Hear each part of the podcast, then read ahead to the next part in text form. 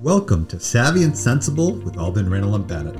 We're here with ARB's experienced CPAs sharing fresh ideas and guidance so you can make intelligent financial decisions to help your organization thrive. Welcome to today's podcast. My name is David Jean, and I'm your host today. We have Dan Doiron. Dan Doiron is a tax partner at Albin Randall and Bennett. Welcome, Dan. Thank you, David. This is the second podcast in a series addressing retirement planning, specifically individual retirement accounts. In our first podcast, we learned about qualified plans, which are plans established by employers for the benefit of their employees. In this second podcast, we're going to discuss retirement accounts or IRAs. In our third podcast, we're going to discuss retirement strategies using both qualified plans and IRAs. In particular, we're going to consider the benefits of these plans for younger taxpayers but this information is relevant no matter your age.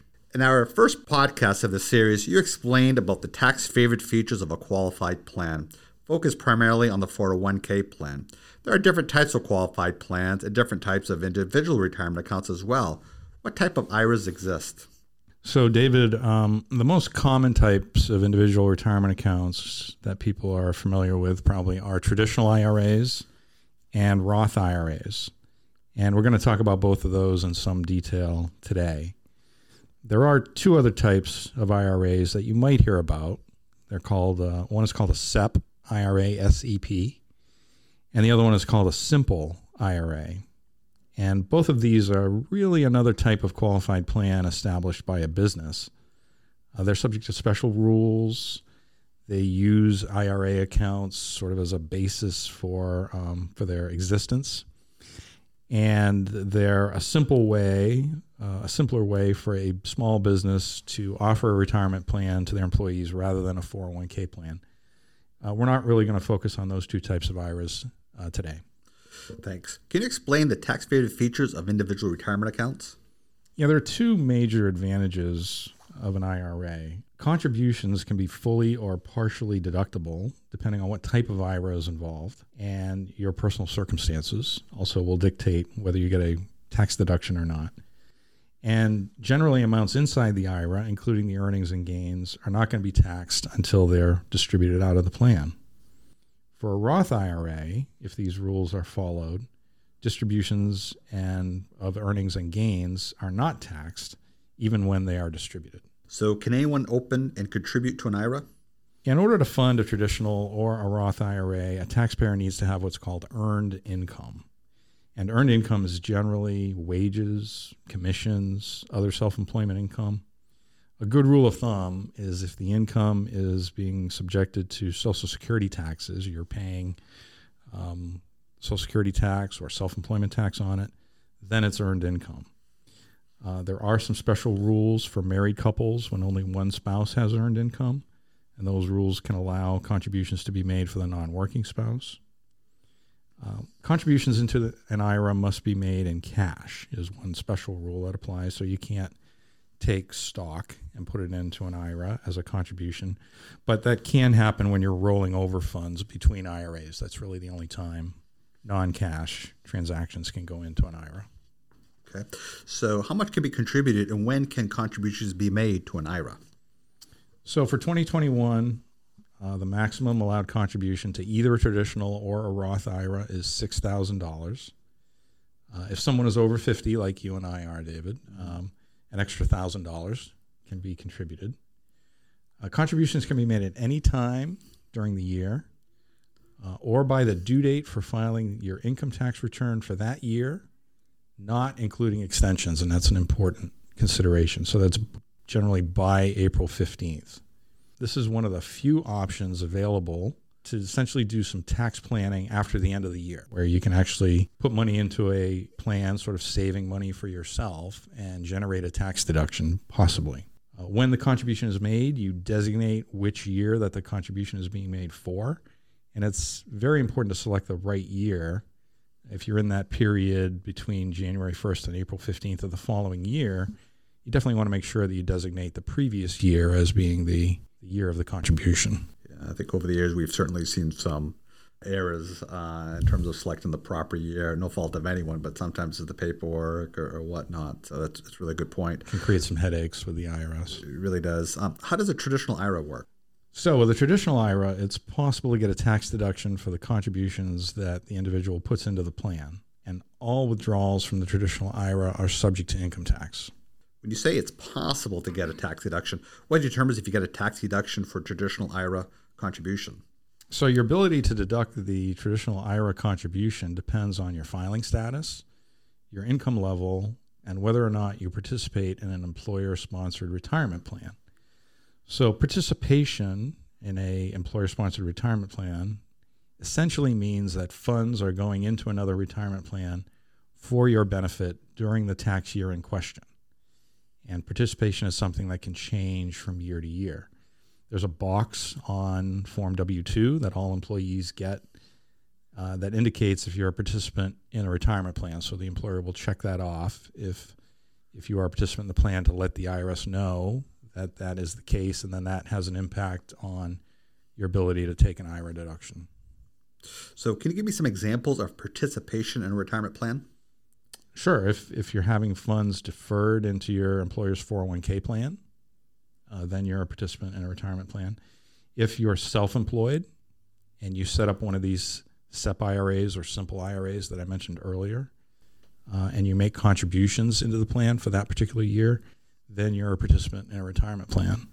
How about if you're in a retirement plan at your business and you don't make elective contributions to the plan, but your employer makes contributions on your behalf? That's a good question. I, it was my understanding that you're still a participant in the plan. Okay. I mean, I have to admit, you got me there, uh, but it makes sense that you would be a participant in the plan. You'd be a participant in the plan.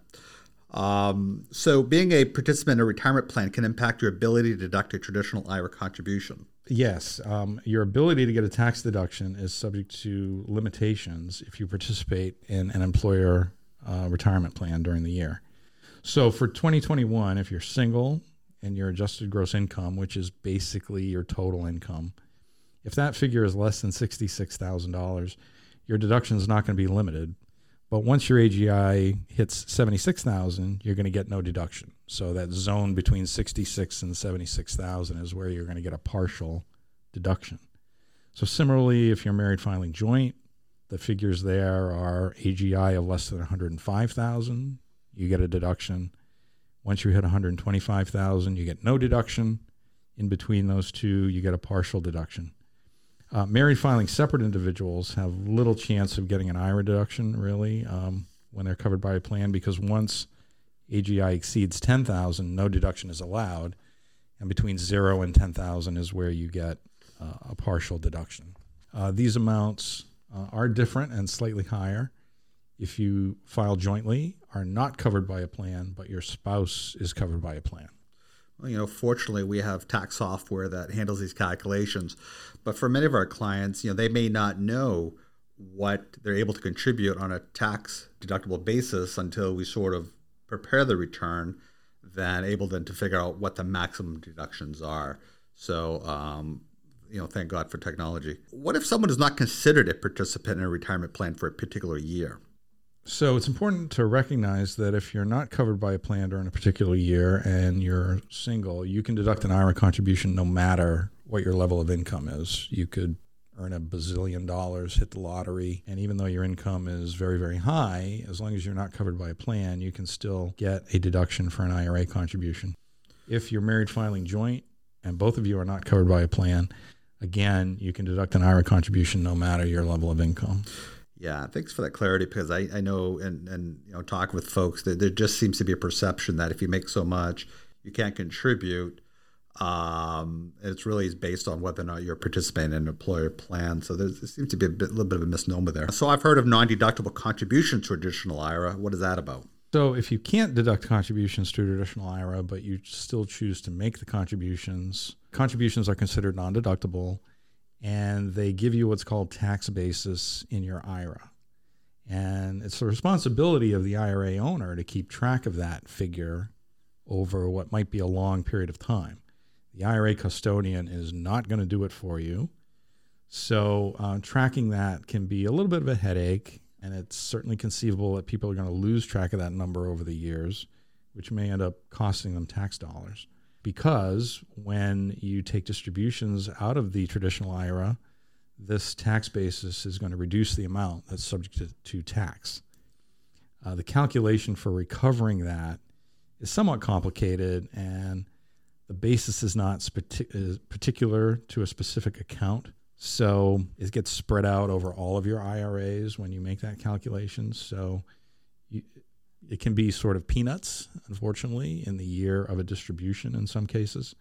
So non deductible traditional IRA contributions are really not the optimal situation, but it can make sense for some people. And there is a special form, I know, uh, special IRS form that tracks your basis on non-deductible contributions. So hopefully the tax preparers are uh, including that form with the tax return, and more importantly, carrying that form over from year to year to year. Yes, and uh, hopefully clients are telling right uh, preparers when they're making non-deductible contributions right. to the plan. If they're keeping that to themselves, then yeah, I mean that's a good point. Lost. That's a good point. Some taxpayers may think, well, it's not deductible, so why do I really need to provide that information? it doesn't go as a deduction on the return. It may not go as a deduction on the return, but it still gets reported as a non-deductible contribution. Right. So that's that's really good port, important point. Um, are there some things that are big no-nos with an IRA account? Yes, there are. as you can imagine, um, you can't borrow money from an IRA. You can't sell property to an IRA. You can't use an IRA as security for a loan. Uh, you can't buy property for personal use with money that's inside the IRA. And it's also dangerous to have an IRA invest in non publicly traded assets or assets that are controlled by the IRA participant. Like you have your, your private company and you want to have your IRA invest in it. That's a very dangerous prospect. Okay, so that covers the basics of traditional IRAs. How does a Roth IRA work? So with a Roth IRA, it's it's uh, kind of a little backwards from a traditional IRA. With a traditional IRA, you get a deduction on the way in, and you pay tax on everything on the way out. With a Roth, you don't get a deduction on the way in, and you don't pay any tax on anything when you take money out. Um, to be able to contribute to a Roth, you need earned income, and your overall adjusted gross income has to be below certain amounts. The big long term advantage of the Roth is the fact that the withdrawals will not be subject to income tax when you take them out. I think they referred to as a Roth because wasn't it Senator Roth who introduced yeah, I think he was a senator from Delaware. Senator from Delaware. Uh, is that pretty amazing that you can actually have a plan named after yourself by introducing it? Yeah, and you know, as I was getting ready for this, I, I found the Senator Kay Bailey Hutchison spousal IRA, which we never hear about, but in the instructions they they refer to that. um, so, what income levels do Roth IRA contributions begin to be limited? So for 2021, if you're single and your adjusted gross income, which again is basically your total income, if that figure is less than 125,000, you're you're good to go with a Roth contribution. But once that figure hits 140,000, your contribution is re- is reduced to zero. So that zone between 125 and 140,000 is where you, you only can make a partial contribution. For married filing joint, the figures are 198,000 where under that figure your contribution is is not limited, and once you hit two hundred eight thousand, the contribution is reduced to zero. Uh, married filing separate again, they get the short end of the stick. The figure there again is ten thousand dollars. So once you hit ten thousand of income, no contribution is allowed. Uh, and again, these amounts, with the exception of the married filing separate amounts, are different than the amounts that we referred to a little earlier when we were talking about being able to deduct a traditional IRA contribution. Earlier, you mentioned that certain requirements need to be met in order for distribution from a Roth IRA to be tax free. What are those requirements? So, the distribution has to be made after the five year period, beginning with the first taxable year for which a contribution was made to a Roth IRA set up for your benefit. A Roth IRA and that's an important distinction. It's not the Roth IRA that you may be taking the money out of, it's just any Roth IRA. Um, the distribution is made on or after the date you reach age 59 and a half, or because of disability, or for a first time home purchase, or made to a beneficiary or your estate after your death. You can get a return of your original IRA Roth contribution at any time as well. So you can uh, tap into the funds to get a, a, return of your contribution. So I got an easy question for you: Which is better, a traditional or Roth IRA? Oh yeah, that's that's uh, real easy question. Uh, you know, many people wrestle with this, and I get this question a lot. I think we all do from our clients. Um, and the answer really depends on your individual circumstances. And part of it is how confident you feel in the promise that Roth IRA distributions will never be subject to tax. You know, I like to say forever is a very long time. I'm not the only one that says that, but um, Congress and the president have the power to change the law in this regard.